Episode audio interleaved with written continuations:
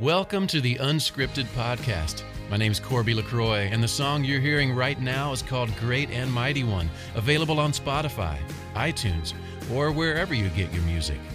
But for now, here's your host and my friend, Aaron Conrad.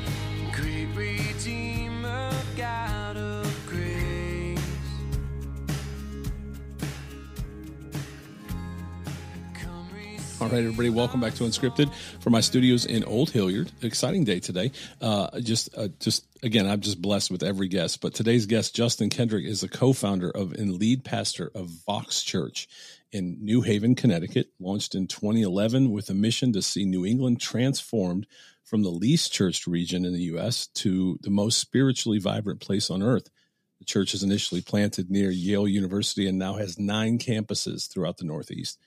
Kendrick is a husband and father of four children, and he's also the author of a book called Bury Your Ordinary Practical Habits of a Heart Fully Alive. And we're going to talk about another book today called The Sacred Us. So, welcome, welcome. Thank you for having me. It's an honor to be here. Absolutely. Uh, anything else that I missed there uh, from No, your that bio? was that was quite the intro. No, I uh, you basically covered it. I have a golden retriever named Winnie. That Winnie. wasn't in there. okay. But other than that, yeah. Well, I really want to. Uh, we're going to get into the book a lot because I love this topic. When uh, when it was sent to me, uh, I I just think it's so timely um, for everything, and we'll get into that a little bit. But let's talk about the most unchurched uh, place in the region. I know I live in Columbus, Ohio, and Yeah. uh, it is very unchurched as well. Uh, I think it's changing a bit, but. Um, you know, and I think I could probably say about a lot of places, but uh, Yeah. you you went really right to the heart of it um, with that Yeah. mission. So, could you want to talk a little bit, a little bit about that? Yeah, for sure. So yeah, New England. I mean, of course, reaching people with the gospel is is rarely, uh, you know, easy and streamlined. Right? It's usually clumsy, challenging, difficult. And uh, just a few months ago, I was in Arizona, and I was at a church, and they were praying for the forty eight percent of people who don't regularly attend church in Arizona. And I almost fell out my chair. I was sitting next to my wife, and uh, I thought, wow, that means fifty two percent of the people in this region do attend church regularly Right. which um, in my cities that, that number is about two percent that do attend church regularly. So um, Two percent. two percent, yeah. Thanks, thanks to George Barna and the Barna Research Group, they they rank our uh, our region of the of the ten least churched places in America. I think New England's got nine of them. So um, we are we are right in the midst. And so you've got New Haven and Hartford and Boston and Bridgeport and Providence and Worcester and and so um, so yeah so when we we started our church 11 years ago and i'm from this area and spent you know years trying to leave and and felt a really clear and specific um, call from jesus to stay and to invest and to start churches and to reach people with the gospel. And um, yeah it's been 11 years of miracles of miraculous supernatural interventions from god that has allowed a very beautiful community to form and grow and spread. And so um, yeah, we're in six of the ten largest New England cities now with our with our services, and then we have three other locations that are not in urban centers but right outside uh, cities. And um, there's been a real grace on what we are doing, and we're excited for what's ahead. I mean, there has to be just simple math. Um, most people know I, I'm not that bright, but two percent. Um, wow, two percent, and you have nine campuses. Um, Yeah. That's how, like how did how did how did that develop? Knowing that you're up against two percent, like how did how did you make that math work? Yeah, it, it you know it doesn't work. People need to meet Jesus. That's the, that's the bottom line. Is right. Right. Your, the majority of your church are going to be people who don't have a church background, don't have a Bible background.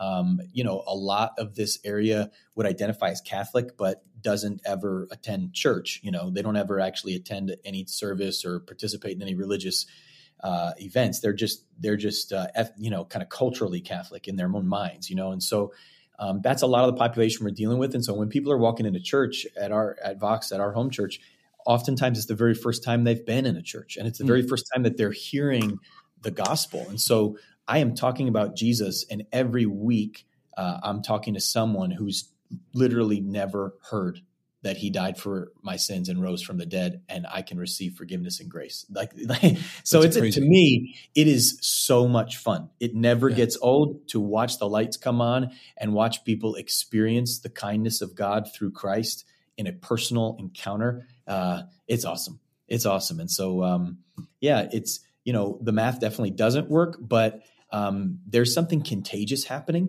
You know, Yeah. I think about uh, he's a friend now, a friend of mine named Javier who um, met God in a life changing way three years ago. His wife, his two kids, his mom, his brother, his brother's wife, uh, his cousin. Now they're all a part of the church, part of the family of God, because something is happening in their home that's changing uh, their lives. Awesome. And I was going to ask you because it sounds like, um, you know, with with that percentage, I was just wondering if you've had to, um, I don't know, this isn't probably the right word, unprogram or deprogram someone's misunderstanding or poor, um, uh, maybe a poor experience in faith prior. But it sounds like that's not what you're dealing with. You're dealing with people that have, which in the United States is incredible. That that, that Yes. people have never heard the gospel. That's insane. I know. I mean, it, it really you you know, especially I spend a little bit of time in the Bible Belt, and and I the the culture shock is so uh, significant when you when you spend most of your life in New England, uh, and people don't even think about it or realize it until you're here for a while, and you and then you start having conversations, and it's like, wow, this is real. Th- th- these people are really this ignorant to the to the Bible. You'd think Wow. in America, you know, but it is not a part of their lives. Um, there's two sides of it. One side is very exciting because I, I look at it like wet cement. You are literally introducing people to the Bible for the first time in their lives, which is Right. so much fun and very exciting. Um, you know, that's one side. the The other side uh, is, yeah, you're not you're not dealing with a lot of the muscle memory and built-in things. So, like you talk about giving, you talk about worship. Like last week at our church, I had to really explain that like worship is not like a karaoke 20 minutes of karaoke. Like there's we're this is we're actually a priesthood and we're offering a sacrifice to god and like just creating a theology around worship that there's just no grid for at all. And so it is fun because um, you're you're helping shape uh, a worldview in the hearts and minds of people uh, but it also comes with a you know significant amount of challenge. And sometimes you wish boy it'd be great to not start from the ground up with everybody. And we don't always have to. You get some transports. Oh, we came here from Florida. And it's like, oh, good. You probably you. know how to give and how to serve right, and how to, you know, some of the basics. But uh, a lot of it, it's from, from, you know, start, just starting place. And that's absolutely fascinating, and it does lead into your book. Um, I think, uh, but but one point that I want to make there too is with two percent, um, when they leave on Sunday, they're not surrounded probably in their co their working space. You know, like No. you said, I, I live in Ohio. I mean, most you know somebody you work with is probably a Christian or goes to church. You probably you might even go to church with them. Um, Right. But those those people are going back to their places of work and uh, whatever they do during the week, and they're, They're not the surrounded by community. Um, so, how's that been? Yeah, that's real for our students. That's real for our uh, our general population, right? Like my boys, I have three sons and a daughter, and uh, my daughter's three, but my boys are high school, middle school, elementary school, and um, you know they they each have. Well, it's changing now because a number of their friends are actually starting to come to our church, which is exciting. But uh, before that, they really have zero uh, Christian friends at their public school, you know, and so whatever it might be, a thousand kids at the school, they don't know another Christian. Um, and now, as some of them are are are meeting Jesus at our church, and so now some of their friends are actually followers of Christ, which is awesome. Uh, but yeah, it is it's definitely a challenge, um, you know, and uh, it's also again, there's always that two sides, right? There, it's also a really sweet opportunity, Right. um, and and it does allow for a lot of um, powerful moments and conversations. Like we, we've had a lot of friends who have actually left Connecticut in the last few years just because of the challenges of the public schools, you know, and Hmm. some of the things that they're pressing down people's throats and everything else. And I get that. And I, I understand that tension, but I'm also like, Hey, can, can we send some missionaries into those public schools too? You know, Right. can we have a few of our, our sons and daughters who actually have a foundation in Jesus and can, can, uh, compellingly, winsomely show Jesus to these people? And, and so, um, it's an incredible opportunity. It really is. Well, and thank you for taking the time to do that. I know we came on to talk Yeah. about the book, but but I think Oh. that that that's helpful. I think for people, even myself included, uh, welcome to Unscripted, uh, to to understand the um, landscape with which you're working uh, and writing this book. So, can we transition to the book because I think that it Yeah. does now make sense, um, even more so. Do you want to talk a little bit about uh, the book?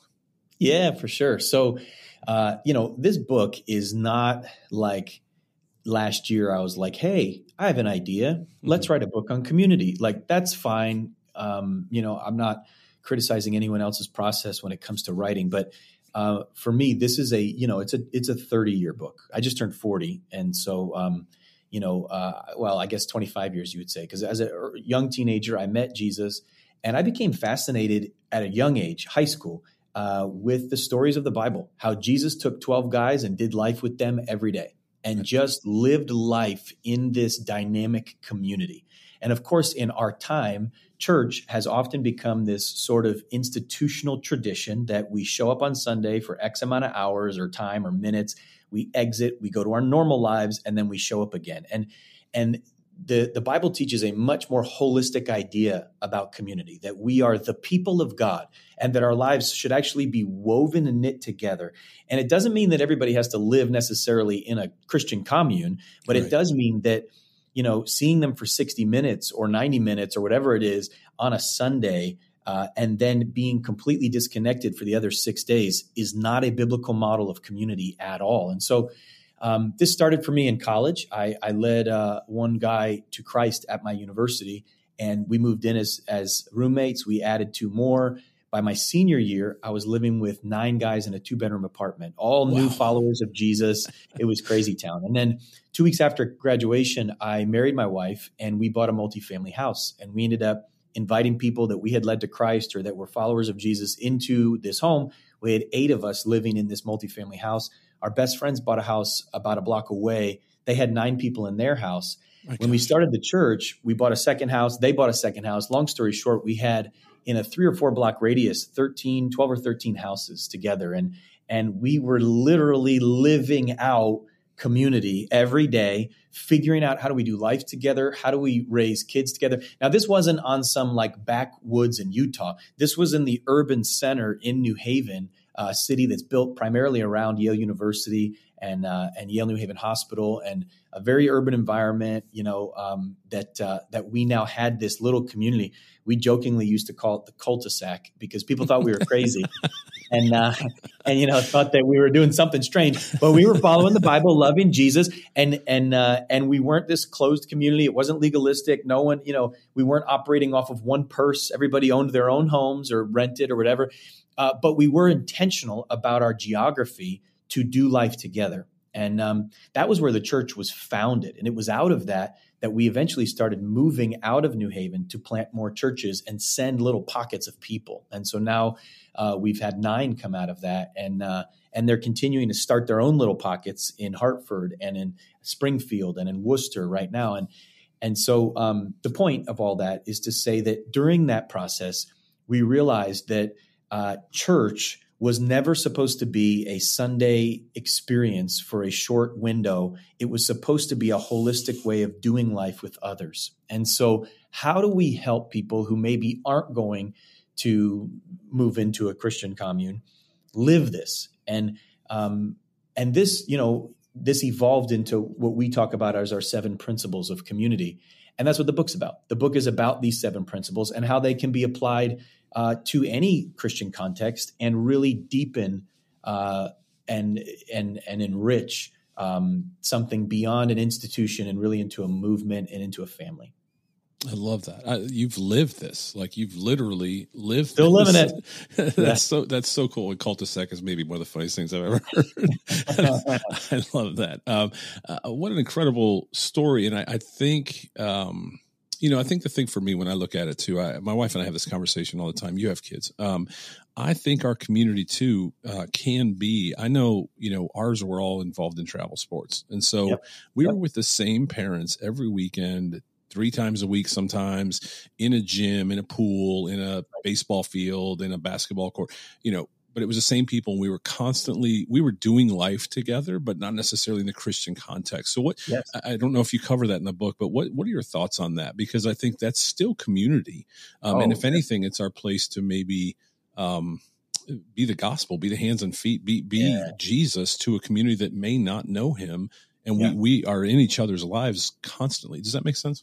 Oh, big time. Yeah. I think, you know, I do think that I have two thoughts around that. One is I think it's probably the greatest uh, opportunity for gospel connection with those far from God that any parent can have. You know, my boys all play sports, and the number of conversations on the soccer field and basketball gym that I've had just just about life with Right. parents has been beautiful. And so I think if you have kids in that age range, um, leaning into that as a community is huge. Especially, I, we always say that uh, hospitality is the new evangelism, you know, and so like we're living in a time where people don't want to be sold; they just want to be loved. And so, Wow. um, and so we say, well, then leverage hospitality. In other words, hey, bring the cookies. Invite people over for a pool party at your house after the soccer game. Just be hospitable. And in doing so, God opens up doors for you to genuinely share the love of Christ. And so I do think Christians should think less about handing out tracts and more about inviting people over for dinner. And so as we do that, it's transformative. And, and I think that actual travel sports is a huge opportunity.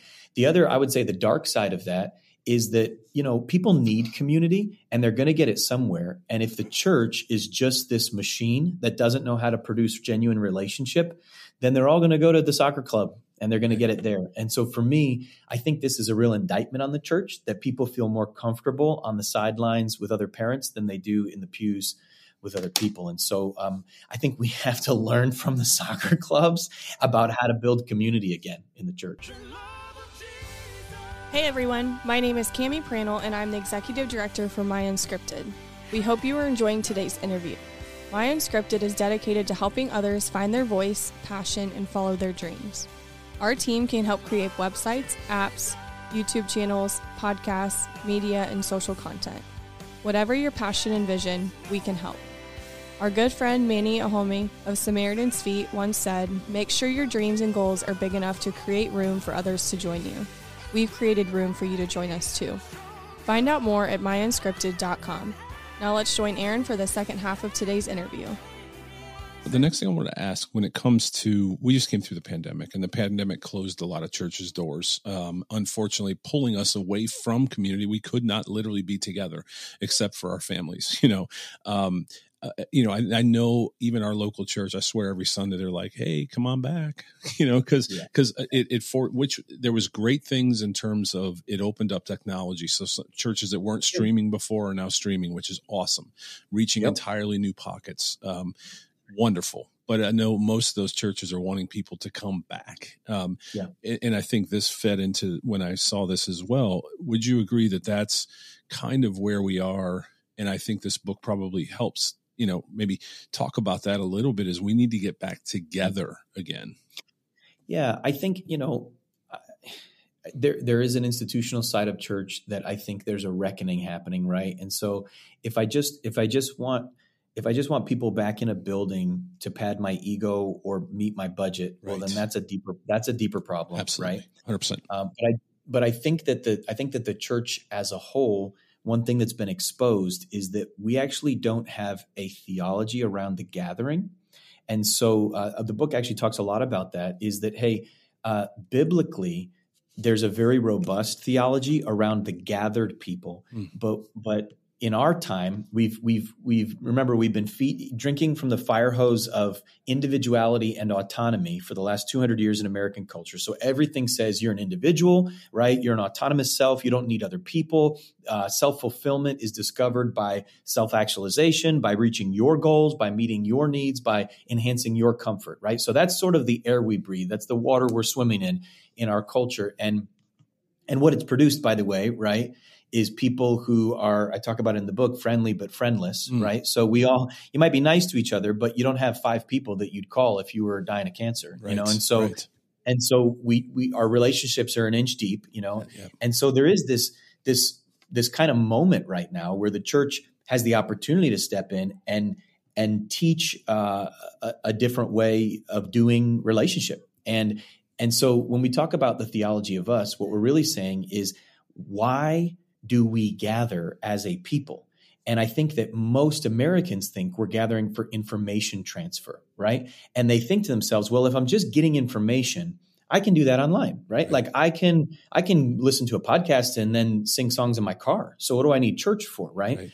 But what we have to understand is that the Bible is very clear that the opportunity to know God that is available to us in the gathering is not avail- available to us as individuals, right? So, for example, in 1 Peter 2, Peter says that we are living stones being built into a spiritual house, which is a temple, right?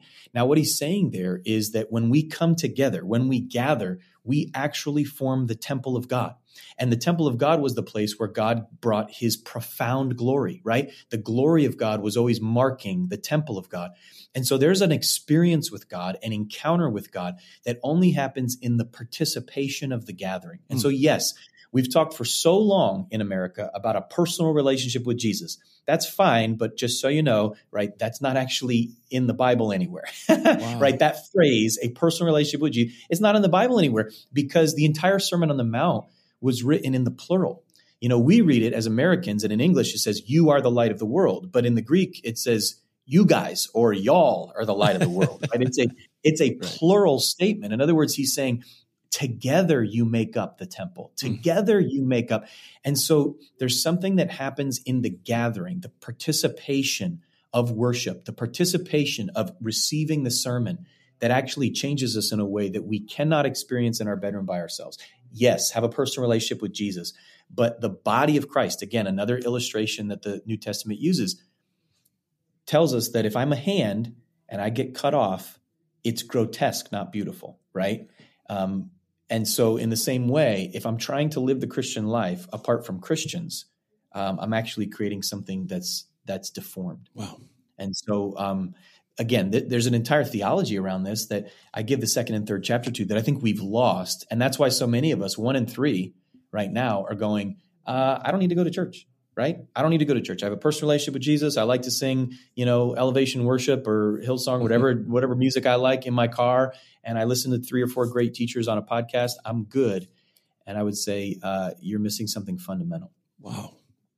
And I, I, there's a couple things you said in there. I've always said, I've always had my own personal belief that that uh, you're almost one of two things. You either have uh, friendships that are uh, an inch wide and a mile deep.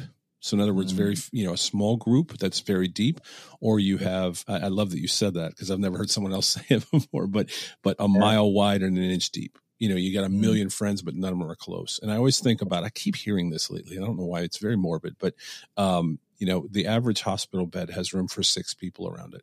The average casket has room for six people to carry it.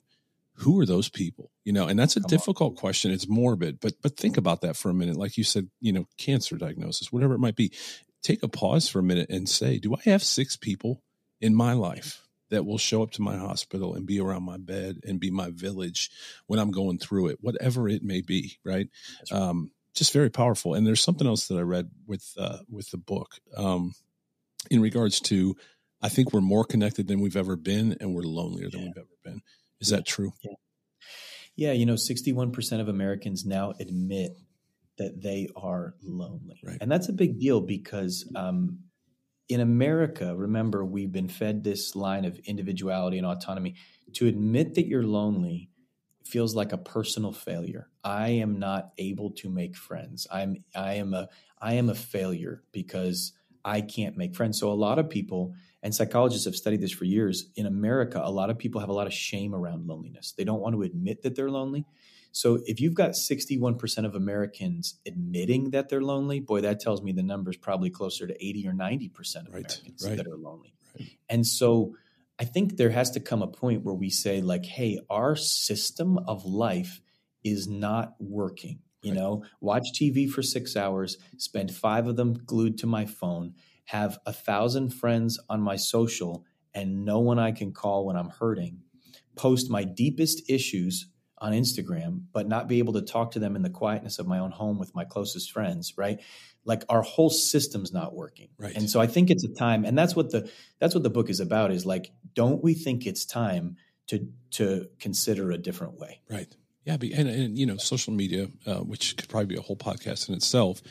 We're, To your point, we we know that my neighbor got married, or you know, so and so had a birthday, or and so you go places and you almost don't even have anything to talk about because you already saw it on social media, and I hate that. like, you know what I mean? Uh, it's I hate that. Like, you can't ask questions like, "Hey, man, I didn't see you last weekend. Where were you? Oh, my daughter got married. Oh, really? And now you have a conversation versus you Right, go right, and go, right. "Hey, I saw on Facebook your daughter got married."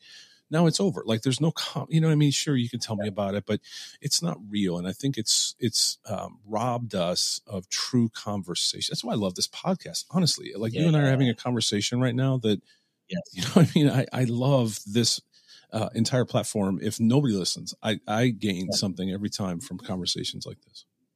Yeah, and I think I think uh, you know undocumented conversations are the lifeblood of relationship, and I think we have everything is posted, everything is retweeted, everything is Instagrammed, and so like the the moments that you know, hey, if I'm going to open up and share about my brother and some of the hurt and some of the challenges, and can we pray for him, like those are the moments that we're losing. And those are the moments that knit hearts closer and closer and closer together because um, everything's getting shared. Right. and so it's like so you know i'm all for being transparent but i think that there's moments that should stay between friends Yeah. and i think that you know um, we as a culture uh, we don't know how to do that so well And I think some people, and I agree with you on that, but I also think there's a lot of people that just post highlight reels. of course They don't. Yeah. They're not posting. They're not being transparent. And so when somebody Oh. is transparent, you're like, oh wow, you know, you're almost drawn to it because most people, it's just their highlight reel, you know. And now it's filtered and everything else, and it's like and edited and everything else yeah of course it's not. It's not Yeah. real, you know. I'd rather see Mhm. real. I really would, and I, I, I hope, I hope we can somehow gain that back. How do we get it back? Yeah, yeah. Well, I think uh, we follow uh, principle one, which is this idea. The first biblical principle in the book I talk about is is this idea of proximity. That proximity provides opportunity. That we have to understand the power of just showing up. Right. That when you show up for a small group, when you show up for a conversation over coffee, when you show up to worship Jesus, uh, the gathering provides an opportunity for God to do things that He will not and does not do otherwise. And so, valuing and actually prioritizing uh, getting close to others in a physical environment is is really principle one of community and it sounds so simple and yet most of us have scheduled it out of our lives you know in the in the book i share the story of a, of a woman named pia Farrenkopf who um, she died a number of years ago and when she was discovered she had died in her garage in her car and uh, a repairman who was coming to her house found her body and when the medical examiners got there they realized that she hadn't died the day before or the week before.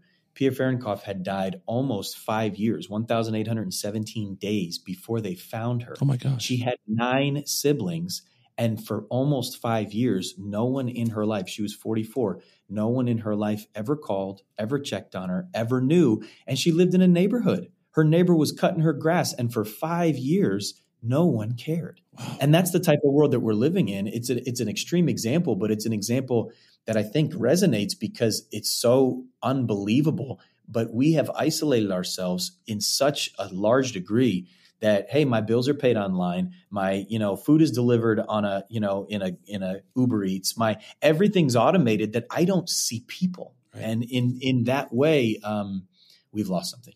Wow, man, this has been fantastic. Um, I I can't wait. I can't wait to read the book myself um, because I think I, I just this resonates with I think anyone listening. It has to, and if not, we probably should press pause and just think about it for a minute because I bet it does resonate with you. You just don't realize it. Yeah, uh, yeah, we're, yeah. I think we all know it, and it's almost like one of those things where we all know it, we just don't want to talk about it. Like we're just kind of ignoring um, what's happening, and uh, we need each other more now, now more than ever before. Uh, I, I just believe that. I really do. Like we need we need each other. Um, Yeah, I agree, and I, I think we also were at a pretty interesting uh, moment in time post COVID because the the landscape has been shuffled. Relationships have changed, right? We've all lost some friends, maybe gained some friends, but we're sort of at this moment where the cement is wet, and we we can ask ourselves, what do I want community to look like in my life?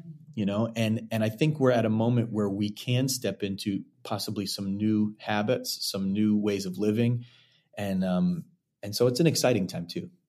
can this be used as a workbook for a small group? Oh yeah, absolutely. So uh, actually, our church right now, uh, all across our our our nine locations, we have over 200 small groups going through this material, and it is that's where the rubber meets the road. I mean, we teach it on Sundays, and that's fine, um, but ultimately it gets flushed out in that small group. So um, at thesacredus.com, there's a free small group guide that you know you can download that kind of walks you through uh, nine different gatherings that that help you understand these seven principles and then how do I apply them? How do I practice them? How do I take next steps in them? And they're challenging. I mean, I a couple months ago I recorded the audiobook and and uh, I mean I wrote the book and I was like really convicted about you know two in particular of the of the uh, principles that I was like I need to I need to focus on those because I'm not I'm not leaning in right now. And and so I do think they kind of transcend. Nobody arrives. It's not like hey I live these perfectly. No way. We're in process. I love it. And actually, I'm I'm talking to some guys now that have uh, wanted to do a, a kind of tight knit small group. Um, so this this may be it for us because I may be the guy that you mentioned that streams and listens to Elevation in my car. So hey, nothing wrong with that, right? Thank God for it, right? I'm grateful for the resource, Absolutely. but but maybe there's more, you know, and and that's what I think we often, if it's an enhancement, that's great. If it's a supplement, then um, we end up isolating, you Yeah. know. all right, you mentioned the website. Can you mention it again? Where do they find this uh, the Yeah. website? Yeah, sacred thesacredus.com. Everything on there is free. Um, and uh, and that's where you know you can get there's videos, there's uh, a small group guide, um, anything that just helps people engage uh, with community. Uh, we tried to load it up on there, and then uh, voxchurch.org, v-o-x, voxchurch.org. There's a number of, of teachings about the material in the book, and in the teachings, I try to go beyond the material in the book and sort of give another layer, another flavor to it. Uh, but again, the goal with all of this is just to challenge people to take that step. That's the second the second principle in, in biblical community is that vulnerability creates connection. That until we really start to step out into vulnerability, we can't build those deep bridges and uh, and really connect. So it's going to take vulnerability, and and I try to outline uh, a path to get there. Any small group I've ever been in, I always call it the gift of giving second. I've mentioned it many times in this podcast. It's the gift of Mm. going second. And uh, when one person, when one person steps out and says, "I'm dealing with this," uh, I'm Yep. going through this. It is amazing. It is magical what you see happen in that circle or that room or that that living room or around a table. Uh, it instantly changes the climate of the room in the best way possible because somebody so can now go second and say, "Me too." You know, Mm. but you got to get So there as a group. You can't just do it the first time. Maybe you do. I don't know. Um, but I think you got to get there as a group. You got to really get that foundation as a group where there's trust, you know, where I'm going to put myself out here uh, and I know that you aren't going to reject me or make me feel, you know what I mean? Uh, I think, but there's so much magic that happens in those kind of groups. So good. Oh, so good. Yeah, we in the book I talk about this idea that um, nobody likes to go first. It's so funny that you say that, and and I think the way that that I've always it's helped me uh, go first in the moments that I have to be honest about something and and confess it is to remind myself and and teach myself that I'm actually going second right. because Jesus already went first Exactly. right? He hung naked on the cross. He was vulnerable and fully exposed. He was ashamed and uh, ridiculed and embraced those awkward, challenging, uh, shameful moments uh, so that I could have the confidence to step in and be honest with with others as well. And so, you know, the more we learn that, like, hey, God's become vulnerable for us, and if that's truly real, then somebody can step forward and go go go first, but technically second, right? second. In sharing um, and open up the door. Yeah, but it always does take that that pioneer. Yeah, absolutely. Man, this has been wonderful. Um, where can they buy the book? Yeah, anywhere books are sold, right? So, um, you know, uh, Barnes and Noble, Amazon uh, are the probably easiest places. I think there's a link to uh, to it on the sacredus.com as well. Um, but yeah, wherever you buy books, this book should be there. So um, you can get it most places, and uh, yeah, I hope it's an encouragement to people. I do too, and I, I think it will be. I hope uh, anyone listening today has found that. I like to run through the links a few times in case somebody's driving or on a treadmill or walking. Yeah. Uh, can we run through them one more time? Yeah, sure. Thesacredus.com is where you can get some free resources. And then Vox Church, V-O-X church.org uh, is where you can get some sermon content on this topic. And then, of course, uh, Amazon, Barnes & Noble, anywhere you like to buy books, that's where you can purchase the book itself. Awesome, man. Thank you. Uh, thank you for your time. Oh, thank you for the book. Thank you for your heart for this, and uh, hopefully, you know, it, it helps others. Uh, let's get back in community again. We got to we got to be together. Yes and amen. Appreciate you, brother. Talk soon. Thank you so much. Thanks for joining us for another episode of the Unscripted Podcast with your host, Aaron Conrad. Make sure to like, share, follow, and review on your favorite podcast platforms. Also, make sure to check out my song Great and Mighty One on Spotify, iTunes, or wherever you find your music. We'll see you next time on Unscripted with Aaron Conrad.